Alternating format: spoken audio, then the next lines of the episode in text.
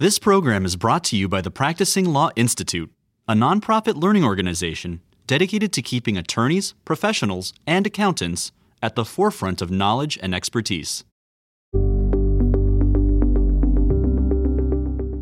We'd like to welcome our Insecurities listeners back to one of our recurring segments here on the podcast, thanks to the SEC Institute at PLI. PLI continues to provide attorneys, accountants, and professionals with breaking news and detailed analysis regarding the ever changing landscape in the legal and finance world. On today's episode, we are joined again by our good friend and four time repeat guest, George Wilson, the director of PLI's SEC Institute, to discuss current developments in accounting, finance, and the law, as well as to look ahead on the impacts of the new SEC leadership in 2021 and beyond. This podcast is being released in tandem with SEC Institute's quarterly newsletter for September 2021, and we dive deep on many topics covered in the newsletter today on insecurities.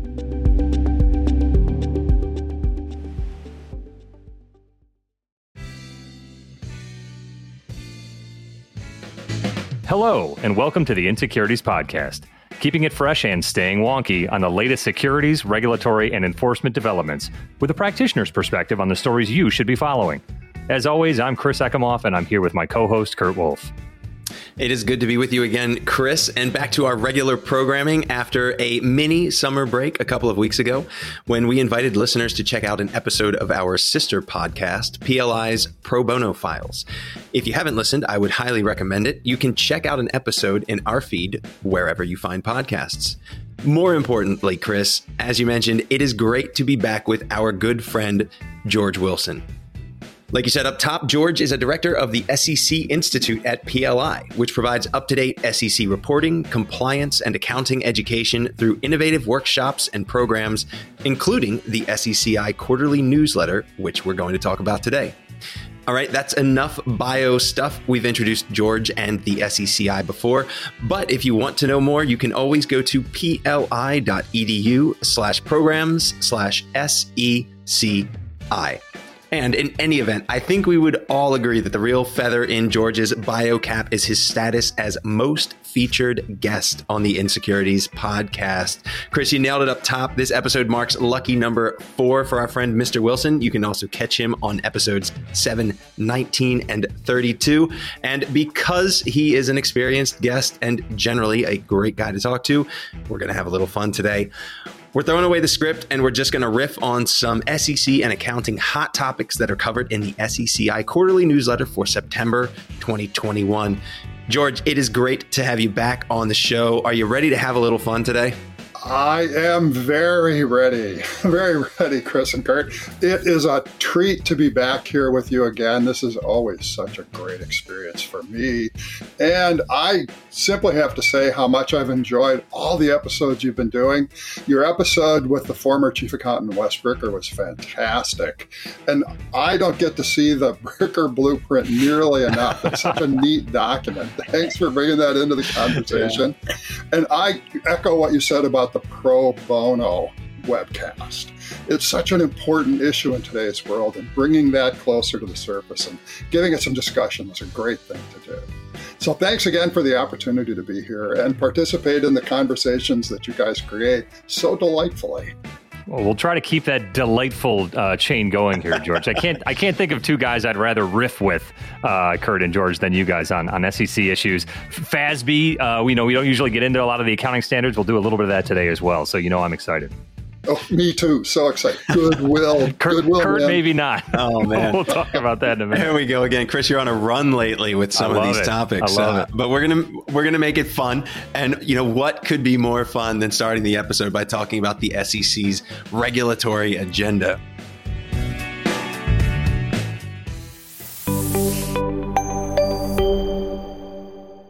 All right, so let's get into it. In June, the SEC released its Spring 2021 regulatory agenda, which is affectionately known as the Office of Information and Regulatory Affairs Spring 2021 Unified Agenda of Regulatory and Deregulatory Actions, which is a mouthful. Did we pull the acronym for that, Kurt? Oh my gosh, the acronym, it's the uh, you UARDA, um, obviously. You are, of Uh, course, yeah. UARDA. Uh, yeah, it's pretty common. Um, all right, so so the UARDA, uh, as, as it were, has short and long term regulatory actions that the SEC plans to take. In the press release announcing the agenda, SEC Chair Gary Gensler, this was of course his first regulatory agenda, said, quote, the SEC has a lot of regulatory work ahead of us, end quote. Uh, Indeed. The agenda is ambitious. It covers everything from climate change and human capital management disclosures to board diversity, gamification, SPACs, cybersecurity, 10b5-1 plans, which we previously talked about with Professors Dan Taylor and Alan Jagolinzer on episode 38. Quick plug. Uh, also, wonky topics like custody requirements, short sale disclosure reforms, proxy voting advice, and rules for electronic filings. It is a robust agenda, to say the very least. George, there's a lot in there, but why don't you tell us what jumps out at you or what piqued your interest when you were reading through the regulatory agenda? Oh, so many things happening here. So many things. It's kind of interesting because, you know, be, 10 years ago, the way the chair would use this agenda was almost kind of in a wish list fashion. Mm. And over the last probably eight years, four, five, six years, it's become more focused. And I feel mm. like it sort of went back a little bit to the wish list approach. Hmm. And it's really interesting if you contrast the commission with the FASB. You know, at the commission, the chair gets to more or less set the agenda. At the FASB, it takes a vote of the members, and a majority of the members have to vote in favor of putting a project on the agenda for it to make the FASB's agenda. So the, the difference, and I'm just previewing a little bit of FASB stuff there for the later discussion when we talk about that, That's right. Chris. But um, but w- when you look at the agenda, there's so much here. It seems like the, the the time it will require to accomplish all of this is going to be several years probably the first thing, and it's not necessarily a, a surprise, is climate change. And I, I think you can argue we need some new guidance with respect to climate change. You know, the, the guidance that's there, financial release number 82, came along in 2010. It's been sort of a, a quiet in the background issue for most organizations, but obviously in the last several months, it's kind of bubbled up to the surface for, for a variety of reasons. Uh, when you add ESG to broaden that discussion, the amount of, and I think we probably will have a separate discussion about that later, but the amount of, of different, the, the, the gaps, the differences in how people think about the need for ESG disclosures, and then how you would ever do that. I think there's a lot of fun discussion to come from that. One of the things I thought was really interesting was a discussion in the agenda about enhancing shareholder democracy. Mm-hmm and how that would work through the proxy process, what kind of disclosures need to be made.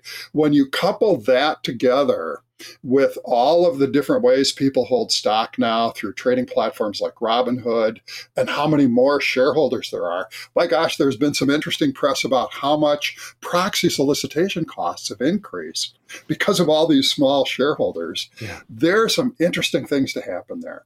And then uh, something that's near and dear to me is SPACs.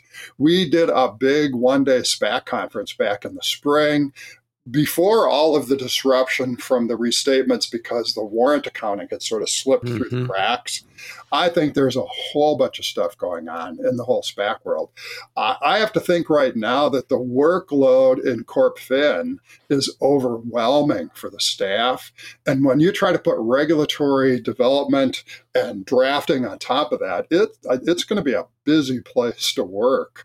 And then I would echo what you said also about the 10b5 1 plans that's a, your, your your your episode about those plans was fantastic, and the way those things seem to be able to kind of have some tricky uses. There's a lot of interesting stuff here. So I, I if I was going to summarize it, as a person who doesn't actually have to work in the arena the way you guys do, I looked at this and I felt like a kid in a candy shop. There's so much interesting stuff going on. I would certainly agree with you, George. And obviously, the, the SPACs are, are near and dear to our hearts as well. We talked about it uh, in our deep dive into SPACs on episode 42 just a few weeks ago. Um, so, I mean, George, look, the first question was a little bit of a softball. I'm gonna have to, I'm gonna have to pull the thread a little bit here, right? So, you know, there's, okay. there's, okay. there's an old saying that uh, when everything is a priority, nothing is a priority. So, now that we've lived with uh, Gary Gensler for a little while, we've seen the agenda. Uh, what do you think are the real priorities at the SEC or for Chair Gensler? And do you think that he's making any progress? That is a wonderful question. And I think that trying to bubble that list down to the, you know, what's the first thing that's going to happen? What's the second thing that's going to happen?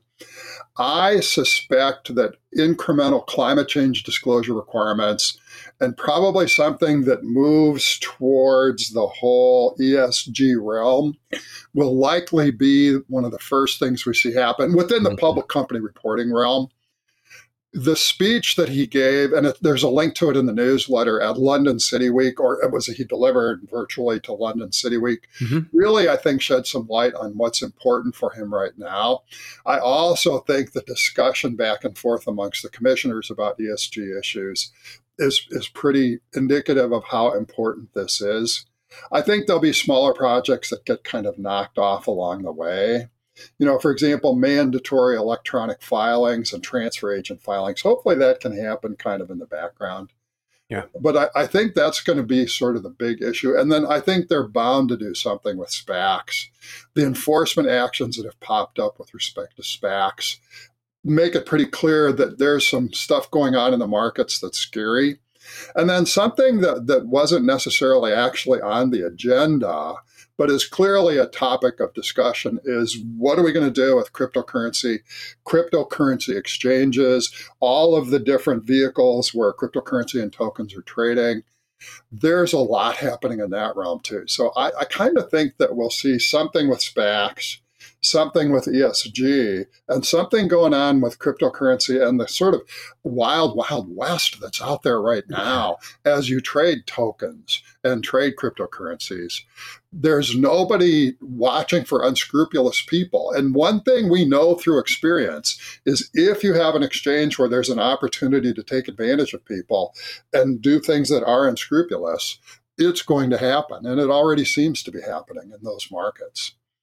So yeah. that's my take. But what about you? What do you think? What do you guys think? I think that's right. I mean, there at the end, you're sort of hinting a, a little bit, I think, at, at DeFi. And, uh, you know, Chair yes, Gensler exactly. has, has uh, certainly uh, of late expressed an interest in exploring that space. Um, you know, it's an area where I think we may see people complain about regulation by enforcement. But I think, you know, like Chair Gensler has been really clear if you're operating some kind of exchange where people can trade potentially hundreds of cryptocurrencies, it's it's almost impossible that none of them are securities, right? Even if we just assume that that some of them are something other than a security, one of them is going to be a security, right? And so he's like, we're going to look at that space. And so mm-hmm. I, I think I think you're absolutely right. I think that is a priority. I, I, think what I'm seeing is a little bit of a shift that applies to uh, to to ESG disclosures, to cryptocurrencies, to SPACs. I think for a long time, including for a few months at the beginning of this year, the debate was whether the SEC should do anything in this space, and now I think it's really how. And you're right. There have been a bunch of speeches about ESG in particular, but I think they're almost using ESG as a vehicle to debate what they think the SEC's regulatory remit is. What should they be doing and, and how? And there's absolutely going to be some action taken with respect to ESG disclosures. I think you're right. It's probably going to be incremental, and I think that's going to um, that's going to lead to some complaints. But th- they're absolutely going to do something about SPACs. They're absolutely going to do something or some things in the cryptocurrency space. So I think we're entering the how phase, and it's going to be interesting to see how that shakes out. But you know, Chris, I want to I want to let you weigh in here too because I have no doubt that you've got a smoking hot accounting angle that you want to flag for us. Yeah, I think the first angle to flag though, Kurt, this might be the first uh, iteration of the UARDA, uh, the Unified Agenda of Regulatory and Deregulatory Actions, that may have been informed by the episodes of the Insecurities podcast from PLI. It seems like the major topics they're covering are kind of all of uh, the rundown of our past episodes. So I don't know if life is imitating art or art is imitating life. Uh, but we may be uh, we may be leading some of the discussions that the commissioners are having. Yeah, we're, we're definitely driving the agenda for that's, sure. That's what I figured. I mean, there's no other explanation for the overlap. No, no, no, no. Yeah, I mean, and we'll talk a little bit more about the the accounting standards coming down the road, but I think we are at kind of an inflection point, especially as it relates to the disclosure regime. That the interplay between the commission's role and the standard setter's role, and the financial reporting professionals playing in that space, are, are going to have to all come to to the mountaintop and decide in what direction we're going to go. As you know, the disparity in practice is going to continue to be a focus uh, point of all of the participants, both from the regulatory side as well as the standard setter side and the practitioner side. Smoking hot take for you, Kurt. Uh, okay, so there you have it. You got Chris's hot takes. You've got uh, you've got my view on what's going on, and uh, more helpfully, perhaps uh, George's view on, right. on, what the priorities might be at the we're, SEC. We're all, we're all, in this together. We're all in this together. John. That's definitely all true. In this together. Of course, none of that stuff happens without the help and support of the staff. Uh, you know, from top to bottom of the commission. And over the last couple of months, Chair Gensler has filled several leadership positions at the SEC, uh, including a few members of his his own executive team, his own executive staff, which at this point is one of the largest, uh, probably the largest, and uh, almost certainly the most diverse staffs we've ever seen in a chair's office. Um, it includes former uh, SEC staffers, former Hill staffers, uh, former in house counsel at labor unions. It includes uh, team members who are dedicated to not only standard disciplines like enforcement, but climate counsel and a digital director. And like honestly, the digital director is maybe the hardest working person in the building right now because whoever it is, they have completely revamped the face of the SEC. Their Twitter feed is like a new world. They have videos, they have graphics, they've got I mean it's it's awesome. It's actually a really good follow, which is stealing some of my market share because right. you know, me regurgitating what the SEC is doing is much less interesting now. But, you know, in addition to, you know, the staff in the chairman's office, uh, just in June, Chair Gensler appointed Renee Jones as director of the Division of Corporate Finance. Uh, John Coates, who had been the acting director of Corp Fin, slid over and became the SEC's general counsel. Uh, later in June, uh, Chair Gensler appointed Gurbir Grewal as the director of the Division of Enforcement. So a lot happening over there. Some of these senior level posts are starting to get filled out. George, what I'd like for you to tell us is, you know, directionally, can we glean anything from Chair Gensler's appointments? And do you think that these new folks are are really going to move the needle in terms of establishing new priorities or effectuating the chair's regulatory agenda? Again, another great question. And, you know, I, have got two main thoughts here. One is if you look at Renee Jones and John Coates, they both had been in the academy. So they're, they're bringing an academic, thoughtful perspective. They both have deep experience in practice and in public practice, uh, public policy. So I, I think there's deep experience in, in the the team that's being built at that senior leadership level. And I kind of like the idea that they spent some time in the academy because a lot of the discussion we're having lately is very theoretical. You know, when you talk about the financial materiality focus of our current disclosure regimen and whether the needs of users are shifting, that's a very thoughtful and, a, and in a way, a very academic discussion. So I like the combination of backgrounds there. Yeah. And I see the potential for things to really move, especially when you put those people in those senior leadership roles.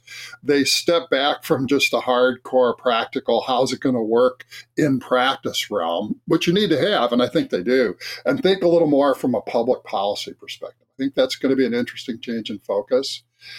I love that the new director of the Division of Enforcement, Mr. Grewal, yeah. was was in New Jersey. He was a New Jersey uh, Attorney General, uh, and had had responsibility for uh, several thousand uh, law enforcement officials and that kind of background. So mm-hmm. th- that's a great, you know, sort of bring that to the enforcement division uh, approach. But the thing that struck me quite a bit about reading about the appointments to the chair's um, executive staff and then his policy group was that he's brought in a lot of people with a lot of talent, and I mm. think that kind that articulates back to the agenda that he put together.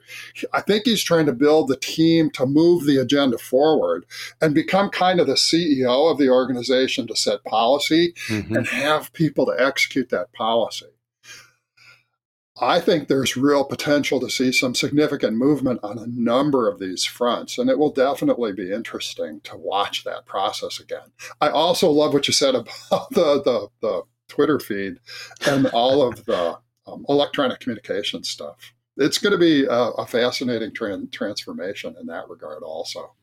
I certainly think so. I mean, look, if nothing else, it already feels like uh, like Chair Gensler is a little more accessible than I think past chairs have been. You know, he has now this little video video series where it's you know like a few minutes with Gary Gensler, and they've got this little graphic that looks like you're in a schoolroom, and then he sits down and in relatively plain speak, uh, which I you know would attribute to his years as a professor, but in relatively plain speak, explains something going on in in the market and why people should care about it, and why the SEC may want to act in that space. I think it's great. I, I think it's I mean, I think it's good government in a sense, but I think it's helpful to explain to folks what's what's going on. Uh, so, you know, I'm all for it, and I agree that the folks in uh, in the chairman's office are a very talented bunch. I mean, their resumes are just sparkling, and so um, I think we all expected that Gary Gensler would be able to go out and find some really, really talented folks, and he has done so. And you know, we'll just see what what comes out. We'll see how they move that agenda along.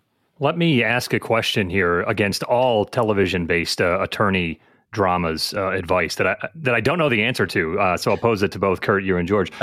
has there been a time where a, a SEC enforcement chair has come directly from law enforcement in the past eh, twenty years uh, or so, if not if not longer longer running? Not to my knowledge. It has been a trend over the last, let's say, ten years for the director of enforcement to have served as a prosecutor at some point, mm-hmm. usually in the Southern District of New York, usually on the uh, Securities and Commodities Task Force. Um, but I don't think we've had one come directly, certainly not from a state AG's office. Yeah, exactly. Uh, right mm-hmm. into the enforcement director's chair. But uh, George, have have I missed one, or I don't know if you have a different view. Not that I can think of, not that I can think of. And, you know, I always think of the enforcement division as the, basically the police force. They're the cops, you know, on the street. And that's a that's a mindset. That's a different kind of mindset than many other kinds of accounting and legal practice.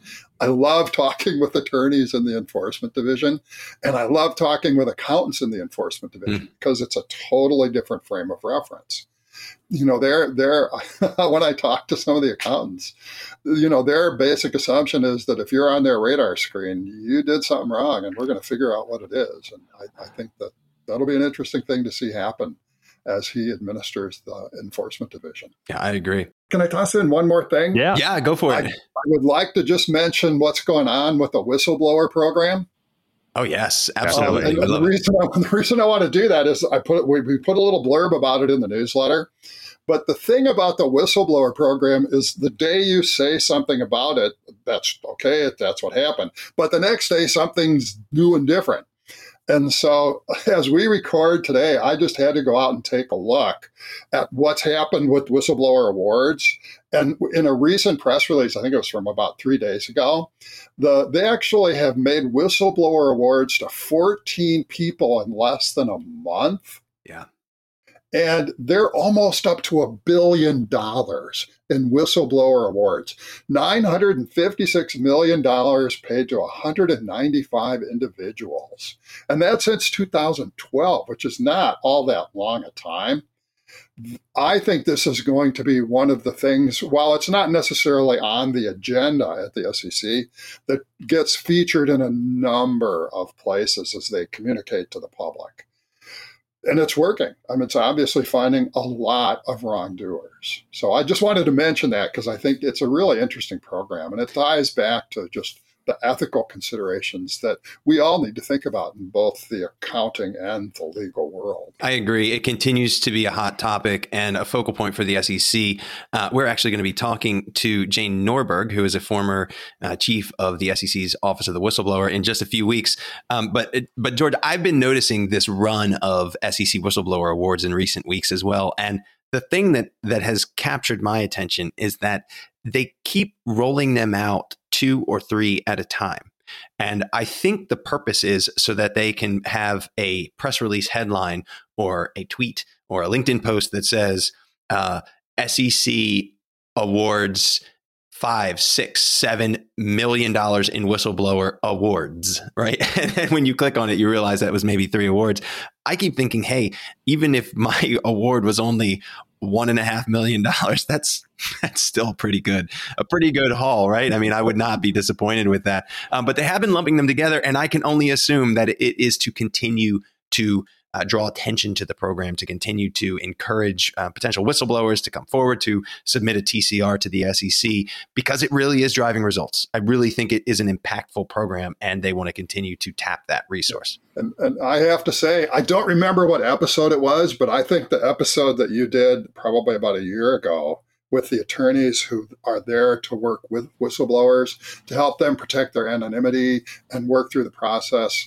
First of all, that was a great episode, and probably that helps some people think about that process also our listeners are probably understanding why George is a four-time repeat guest. He just keeps pumping our old episodes of the podcast out. And a little inside baseball, episode six, uh, "Inside the World of Whistleblowers," a conversation with attorney Matt Stock, is actually our most listened to episode in the history of our podcast. So not only is the commission focused on these issues, but our listenership is is definitely focused on that as well. So if there are whistleblowers out there who would like to come and talk to us about what that episode meant to them and how that helped them file their complaint with the SEC or the CFTC we would love to have you on.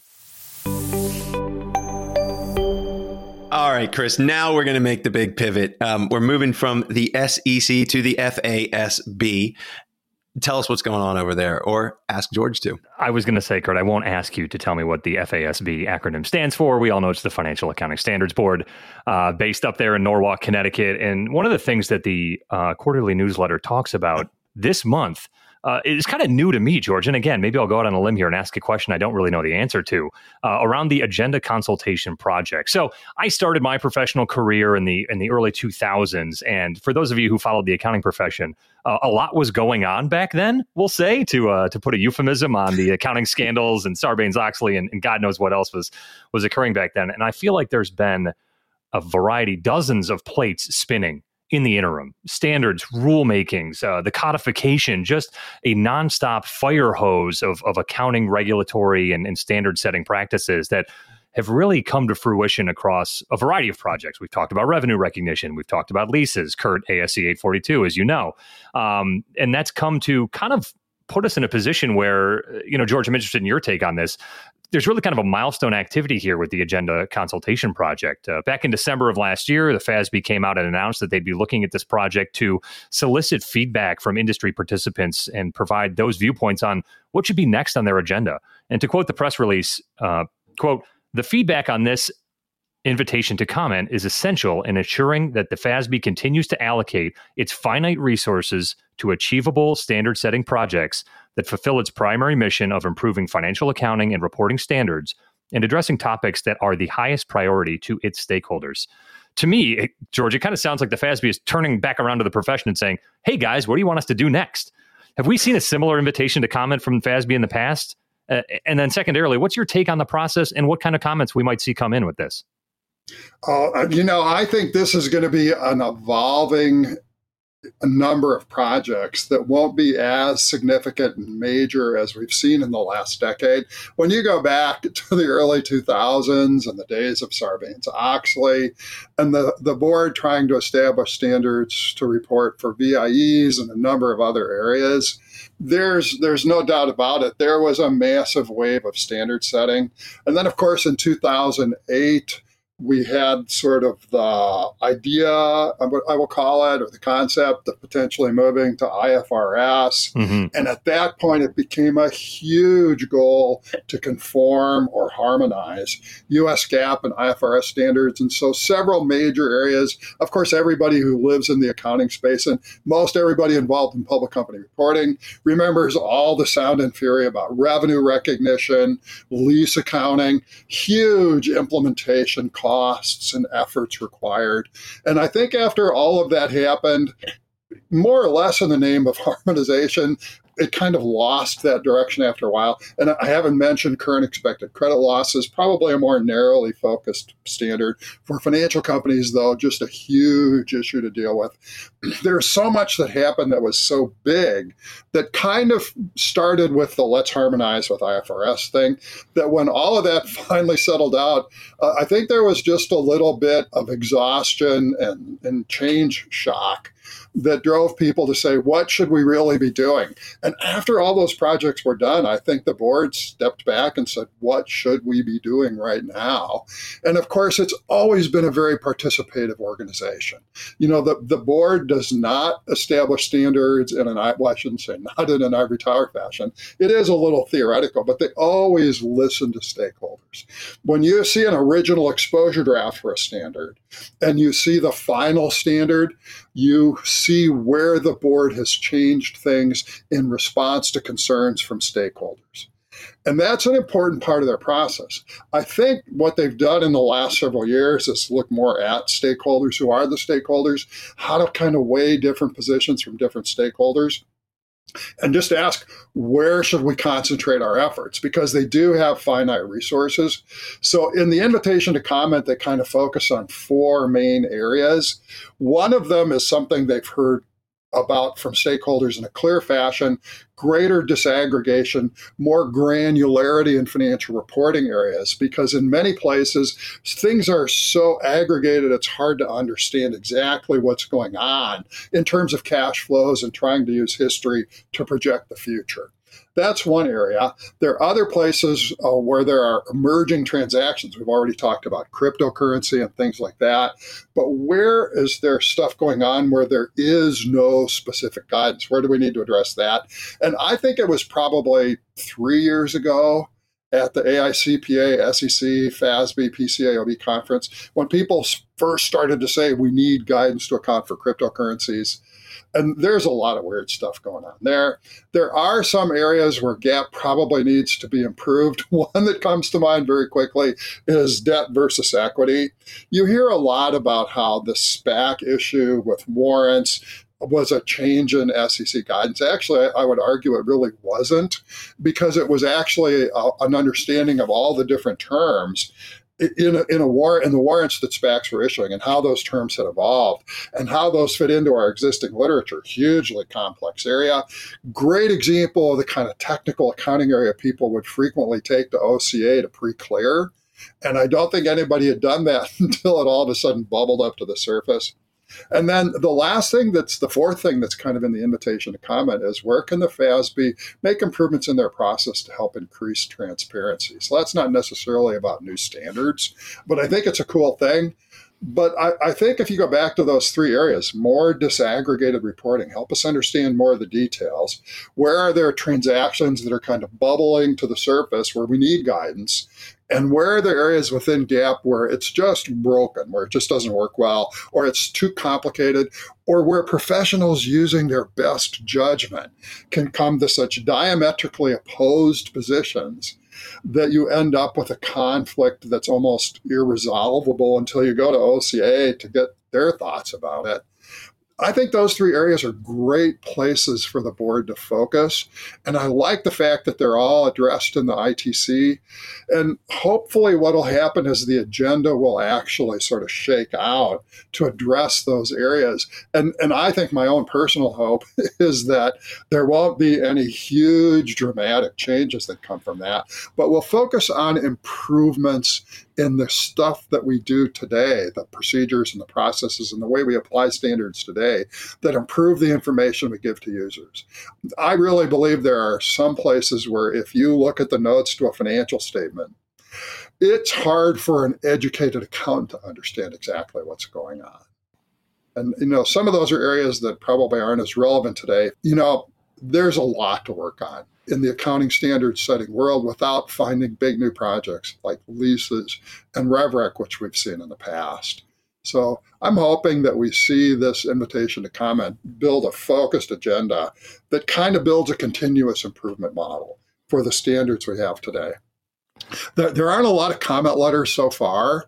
I, I, took a look at the comment letters that have been uh, put on the FASB's webpage so far. One of them, although actually addresses one of the topics you mentioned, the codification, and suggests that the codification is kind of hard to navigate.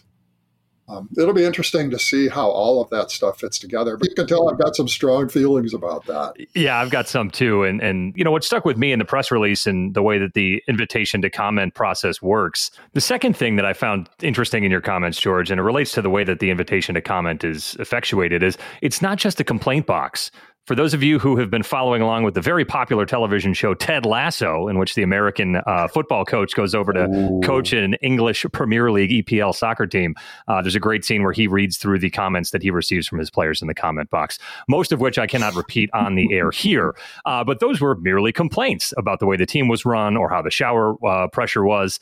Uh, this invitation to comment from the FASB actually focuses on not only complaints, but suggested solutions. And my favorite, uh, each individual uh, commenter is asked to provide the quote, priority and urgency of addressing each topic, end quote. Which, if you're writing in the invitation to comment related to the standard setting agenda for the FASB, I'm interested in those people out there who would rate their issue as moderate or light in terms of the need for urgency or priority. But maybe that's the cynic in me versus how the invitation to comment will actually roll out.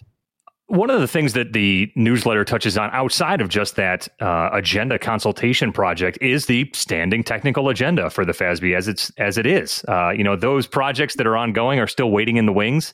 It, uh, George, you talked a little bit about how the technical agenda can play off of this invitation to comment and the agenda consultation project. Do you see any overlap there, and how do we view those two things working in tandem going forward? A great point to bring out. If you look at the FASB's project agenda, and I'm I'm going to say I'm geeky enough to like to put a link to the project agenda in each of the newsletters. You can go out and see all the stuff they're working on, and it's a great tool because you can see the status, where the project is in the process. Is it in early discussions? Has there been an exposure draft? Have there been redeliberations? You can always find the comment letters you know the the project agenda has a lot of things going on.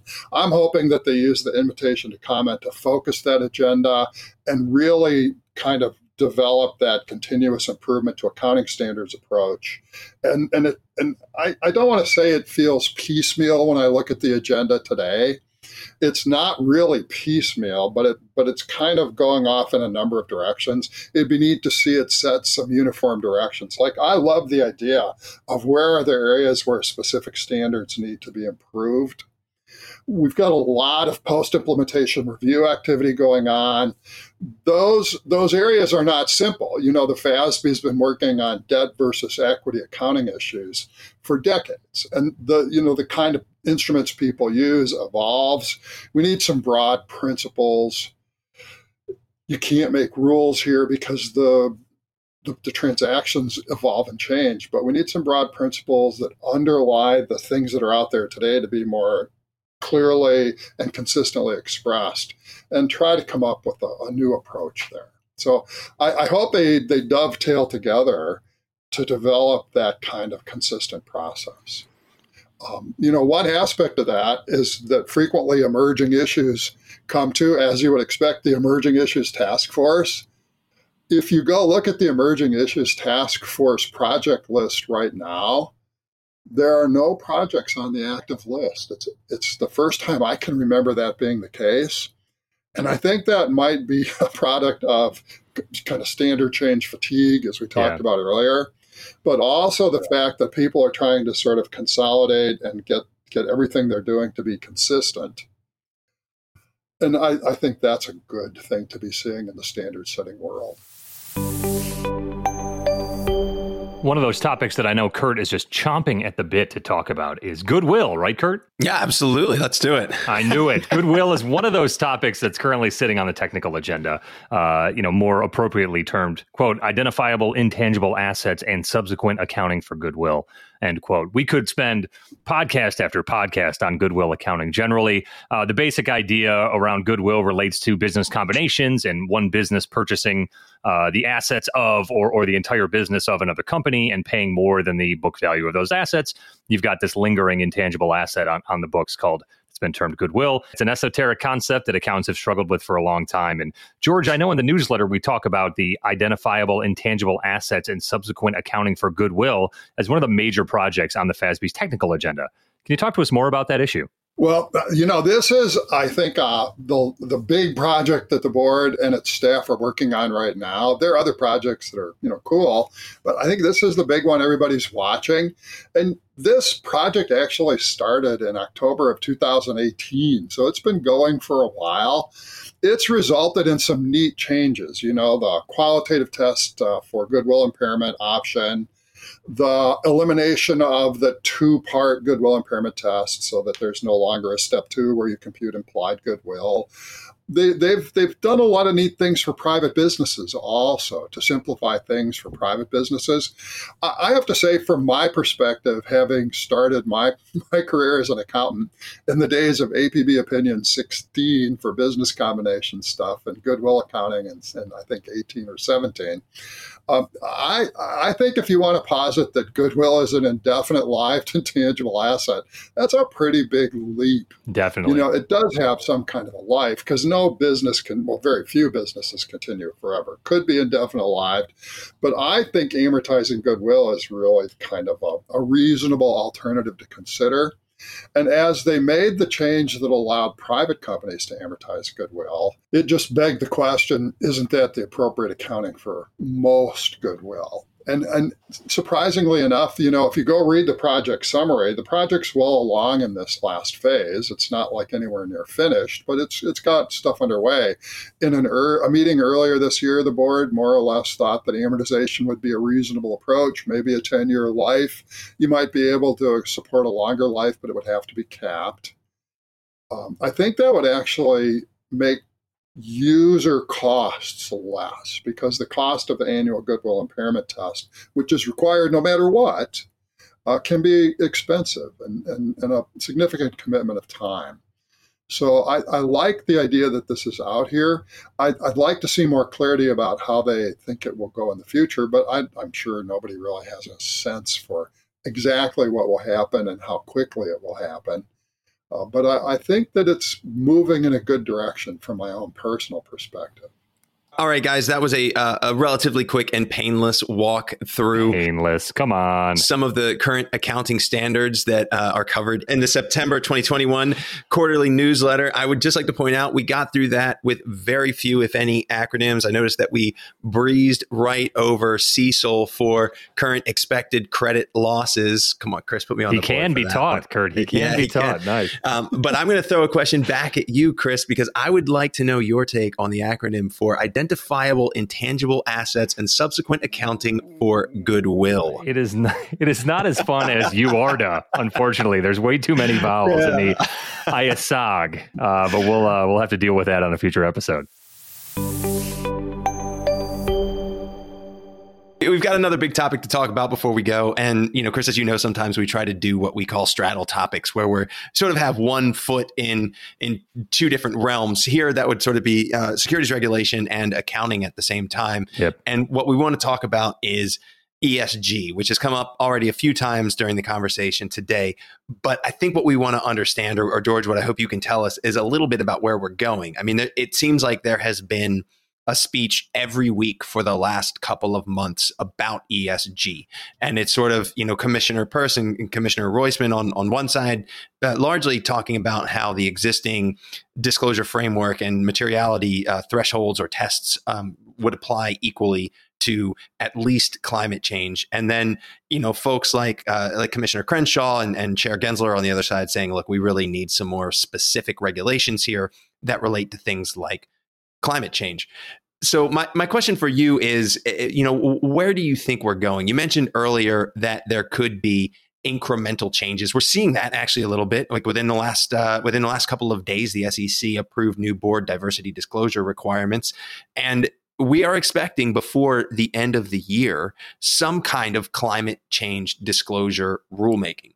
So George, what do you think it's going to look like if you have an inkling, and and how does that sort of relate to uh, to your experience as an accountant?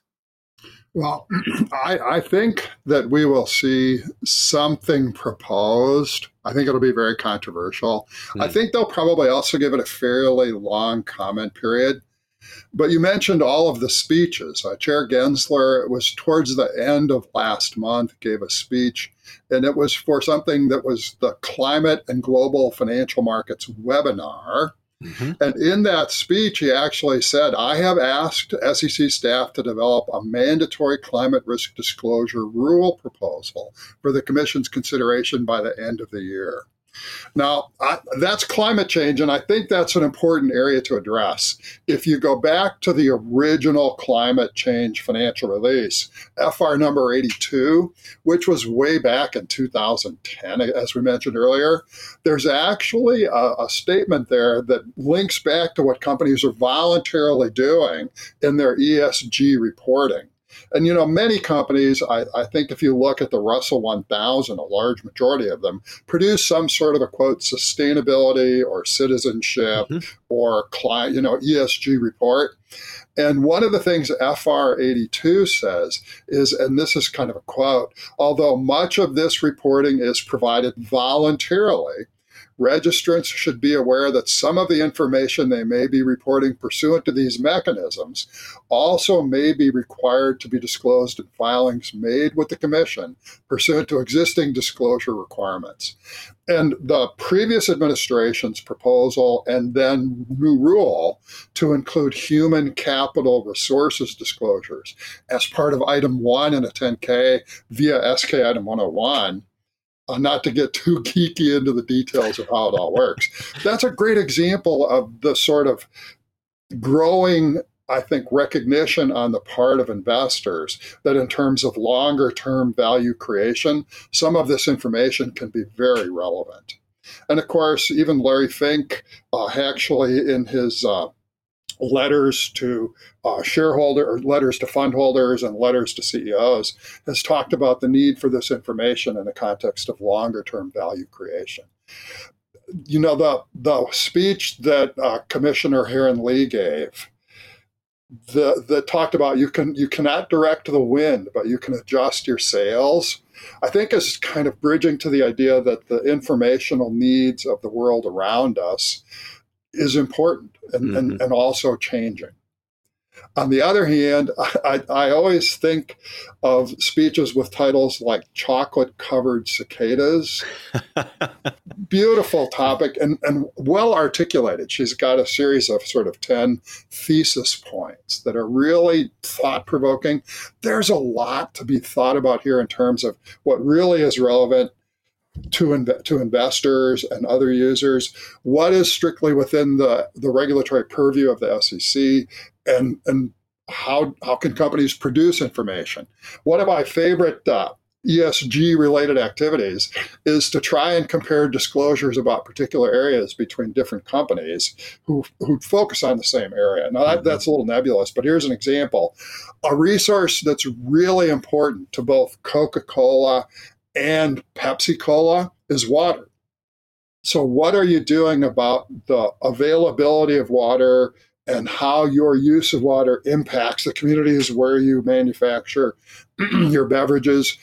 If you try to compare the things they say about their use of water, it's pretty complicated to do that and hard to do that. Now, that to me is something that longer term could become pretty important. Developing a framework to help address that and provide consistent information, I think, is a huge task. Other organizations have undertaken that task.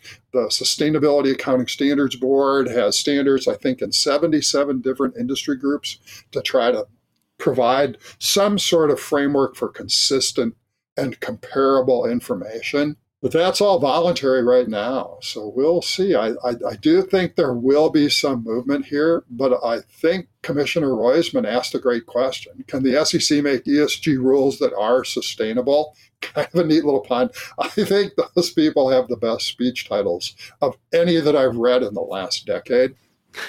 with all those little um, tongue-in-cheek things going on. But I, I, think something will happen here, and it'll probably happen in a fairly uh, incremental, I hope, incremental and logical fashion. But I, I, I harken back to the episode with Wes Bricker and kind of the development of requirements to report accounting information. Way back in the wild, wild west days, which was probably, you know, the 20s and the 30s, lots of companies did not report financial mm-hmm. information, mm-hmm. even though that was very relevant. And we could have had the same argument. Is this information really relevant? To an investment decision and people take similar positions. So I, I, think we're living in a very exciting and evolutionary time, and there's going to be some neat stuff going on. I think there really is an arms race in terms of uh, tongue in cheek speech titles that are coming out. So, if you remember our conversation with Commissioner Peirce, we actually suggested some based on some of our favorite uh, hip hop and popular music references. So, any commissioners out there listening, if you're interested in some speech title ideas, Kurt and I are happy to fill the void for you. That was a great episode, by the way. Also, got to plug them when they happen, but the conversation you had with her was fantastic. Briefly, George, just to wrap, I know there's another announcement in the newsletter about uh, a a combination, not a, a FAS 141 combination, but one of the standard setting community. You talked about the Sustainability Accounting Standards Board or SASB and the IIRC, Kurt, not a challenge to ask you. That is the International Integrated Reporting Council. Uh, those two, as as uh, announced last year, have completed their combination to form the Value Reporting Foundation, which, George, I'm interested in your take on what the VRF, the Value Reported Foundation's role is going to be in standard setting related to ESG going forward. Well, there has truly been an alphabet soup of organizations. Right. We, haven't talked about, you know, the, the, different reporting initiatives for climate, the GRI, all sorts of different organizations and frameworks out there. The, the, I think the arms race descriptor is pretty, pretty on point. Who is going to be the sort of big wheel that makes the standards? Chair Gensler said he believes it should be the SEC who really sets the rules we'll see how that all fits together. But I think that if you look at the combination of the SASB, who actually has all these different sustainability standards by, I think, 77 different industry groupings, they've done an incredibly detailed job and they've, they've gotten all sorts of process steps involved, similar to the process steps of the FASB. They submit uh, requests for comment, they get invitations to address specific areas to different stakeholder groups. They do exposure drafts. They get comments back. It's a it's a really interesting process they've used. Um, the IIRC has focused more on a value creation reporting framework. You know, if you're a tech business and having the talented people in your company to do your tech development is a crucial part of your business. Our current financial reporting framework doesn't address that at all. So, what are your retention rates? How do you train people? How do you cross train people? You know, those those are kind of bridging to the human capital resources disclosures that many companies are grappling with right now. I think putting these two organizations together creates someone who has the staying power and the potential to be a real standard setter in this realm. And it'd be interesting to see how the SEC rea- it will be interesting to see how the SEC adapts to the idea that there's a lot of work that's been done, and maybe they can bridge to some of those standards. Um, we'll see. Yeah, I like the way you you voiced that, George. Not only industry focused kind of financial reporting nuts and bolts from the SASB side, but also that qualitative or value reporting side from the IIRC. So our hope is that that can help lead the conversation in some of these uh, wonky areas, if not fresh areas, uh, from a accounting and, and financial reporting perspective. Excellent. Well, George, thanks again for coming on. And we're really looking forward to looking at all the information in the SEC Institute's quarterly newsletter that should be out within days of this podcast being published. Uh, Kurt, what's the website again that folks can find more information on the SEC Institute? It is pli.edu slash programs slash SECI. Check it out. Makes great sense. Yep. And if you just go to our regular PLI webpage, you'll see a link there to SEC Institute. And I do believe if you follow that SEC Institute link, you'll find the link to the Insecurities podcast also. There he is again, our favorite guest. Thanks again, George, for joining us. Oh, thank you both very much. Thanks for joining us for this episode of the Insecurities Podcast, and a special thanks to our guest, George Wilson of the SEC Institute at PLI. As always, we want to hear from you regarding your thoughts, comments, and topics for discussion on future episodes of Insecurities. Please use the hashtag InsecuritiesPod on Twitter or LinkedIn to join the conversation. You can find me at Ekimoff CPA, And I'm at enforce underscore update. Be sure to subscribe, rate, and review the Insecurities Podcast wherever you listen. Be well, everyone, and we'll see you next time. Thanks for tuning in.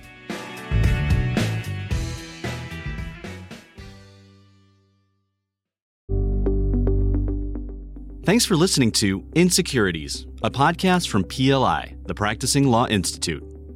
PLI is a nonprofit provider of authoritative professional services training and continuing education.